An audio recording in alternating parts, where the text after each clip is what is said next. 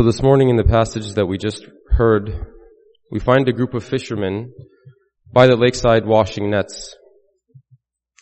And Christ helps himself to Simon Peter's boat, gets into the boat, launches out into the water, and begins preaching to the multitudes. And when our Lord had finished speaking, he tells Peter to put out into deep water and let down his nets. And of course, as we all know, Peter obeys, but he mentions something interesting. He says, we have labored or we have toiled all night. Now St. Peter wasn't complaining. He was just stating very matter of factly that they had worked very, very hard. And just saying that they had worked very, very hard doesn't even do it justice because the word in Greek means that they were wearied down to the bone, that they were completely worn out. It's a state that we sometimes find ourselves in when we feel so numb, when we've tried everything and nothing has changed. Now, the church wants us to think deeply about things that matter. And that's why our Lord tells St. Peter to launch out into the deep. Significance to us. Because the church does not mess around with the shallow stuff. The, sh- the church cares about the deep, the weightier matters. But the world, on the other hand, in modern day society, doesn't care so much about the deep, doesn't care about the weightier things.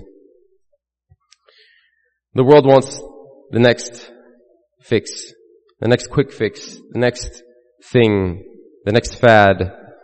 Don't look too deeply into this thing. Don't look too deeply into that thing. I want the abbreviated, I want the cliff notes, I want the summaries.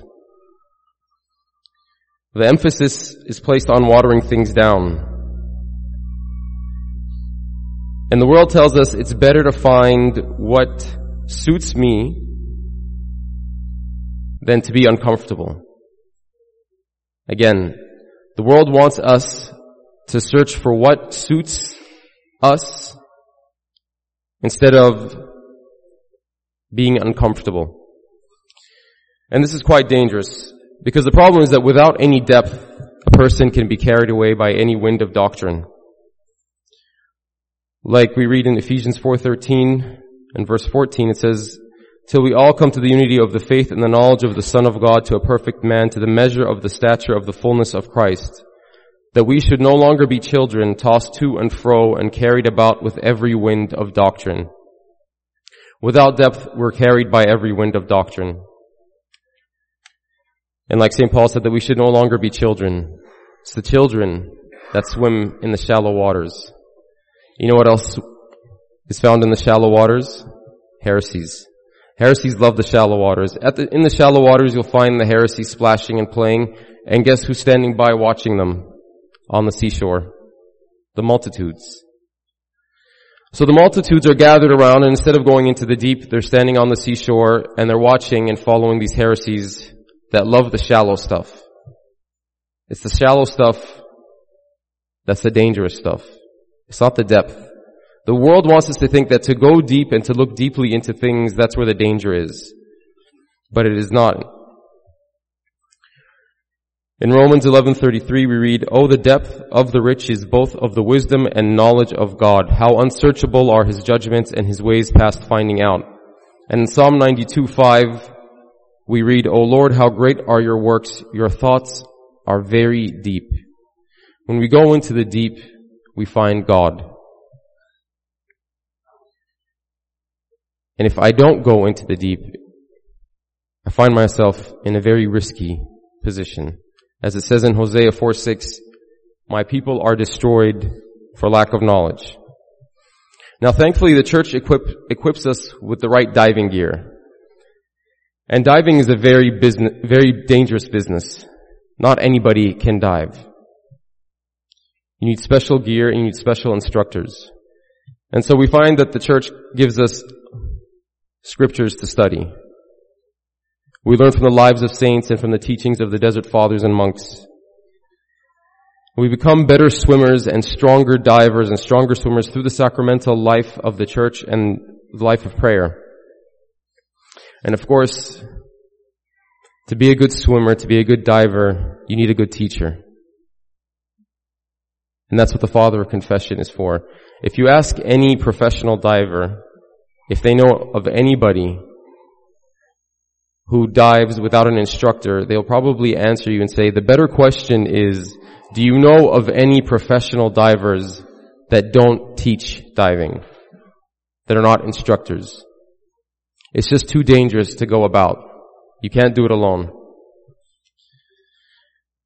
But there's something interesting that we find in the passage that the disciples, that the fishermen are washing the nets even though they haven't caught anything. What are they washing out? If no fish were caught, what were in these nets? What were in these nets were branches, garbage, whatever people throw in a lake, twigs, dirt. And what are these nets? These nets are the tools that I use to interact with the world, to live by in the world, to get by in the world. And sometimes these nets get dirty. They get filled up with junk. We may find that we have junky attachments, junky habits, junky sentiments, things that get in the way that have filled our hearts and minds. So we have to take the time to clean out the net. And in fact, cleaning out the net is a whole lifestyle that the church calls us to. And it's something that we have to do constantly. In fact, St. Basil calls us to do this. And he calls it being attentive to yourself. St. Basil writes, but be attentive to yourself, that is to your soul. Adorn it and take care of it, so that all the filth befalling it from wickedness may be removed through attention, and all the shame due to, due to evil may be cleansed away. But adorn and brighten it with all the beauty that comes from virtue. Examine what sort of being you are. Know your own nature. St. Basil is teaching us and telling us that this is a lifestyle. It's a habit that we have to develop, cleaning out these nets, cleaning out our hearts and our minds, cleaning out our souls from all the junk that they can collect in the world. But how do I clean them out? How do I take inventory and clean out my heart and my mind? How do I clean out my nets? Well, St. Basil says the first thing you have to do is put your spirit and your mind in the driver's seat. Let the flesh take the back seat. Let the flesh take the passenger seat. That's the first trick we have to do. And then the other thing is we have to fast. Fasting is like a brush that we use to clean these nets.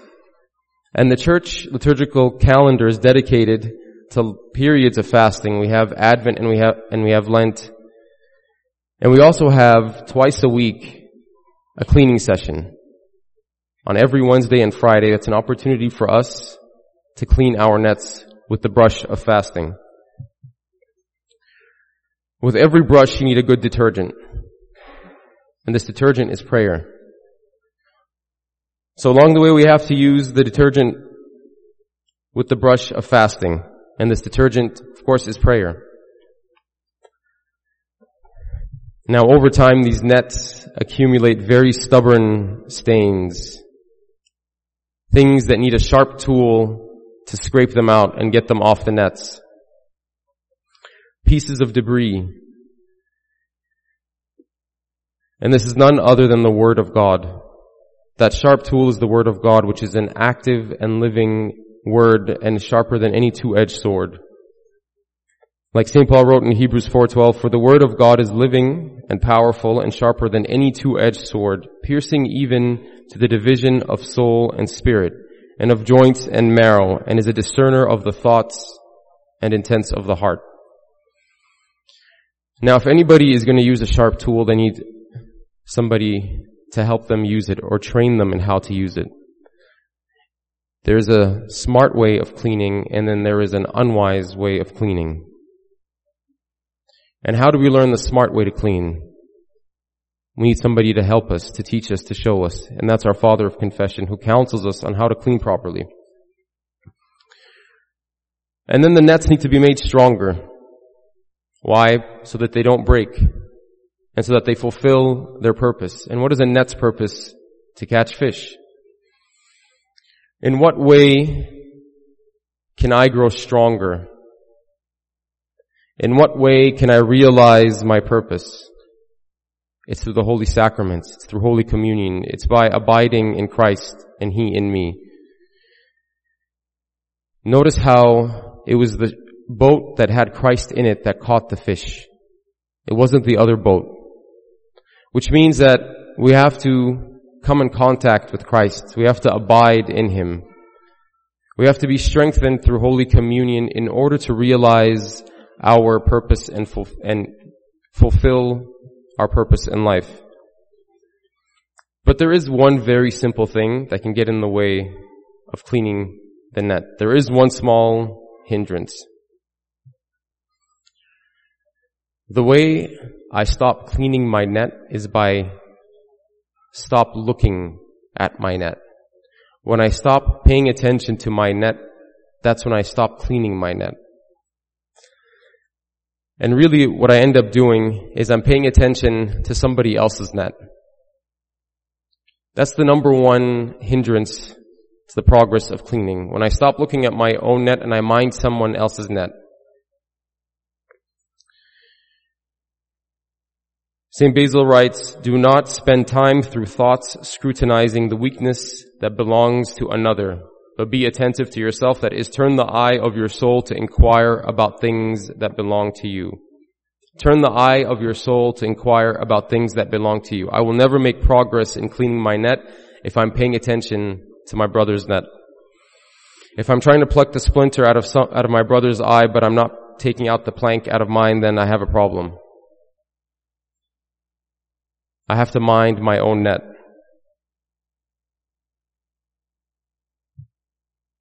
So how can we be effective fishers of men? First and foremost, we have to do what St. Peter did. He followed faithfully and obeyed Christ. Launch into the deep, launch into the deep. Drop the net, drop the net. Our Lord didn't say, oh, there's a school of fish over on that side of the boat, drop the net on that side of the boat. He said, just drop the net.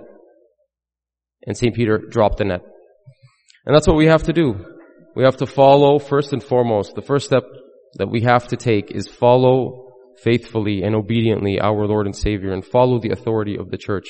Because our Lord speaks to the church. I have to set the right expectations Trying to preach to people and trying to serve is not an easy task. Trying to clean out my own net is not an easy task. I have to know that it's going to be difficult. And I have to know people are not going to accept the word that I preach to them. They may very well reject it and depart from it, just like many people had turned back from Christ.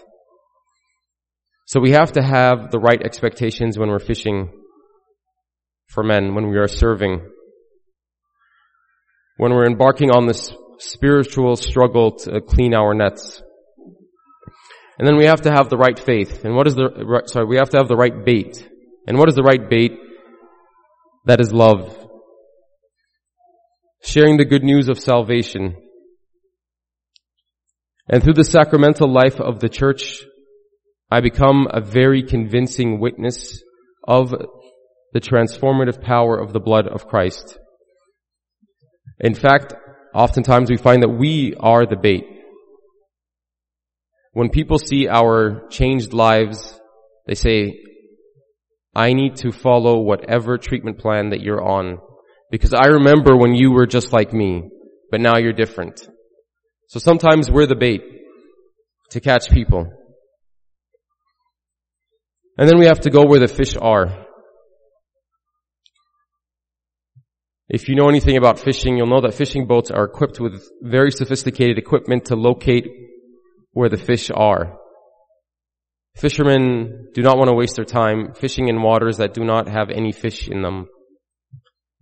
So they go where the fish are. So we also, if we want to be effective fishers of men, have to go where the fish are. And we have to address the fish very boldly. We have to understand the society that we live in and what troubles the society. We have to understand why someone will say, I want to quit church. Which means we have to understand why we hold steadfastly onto church. Why we are committed to our faith.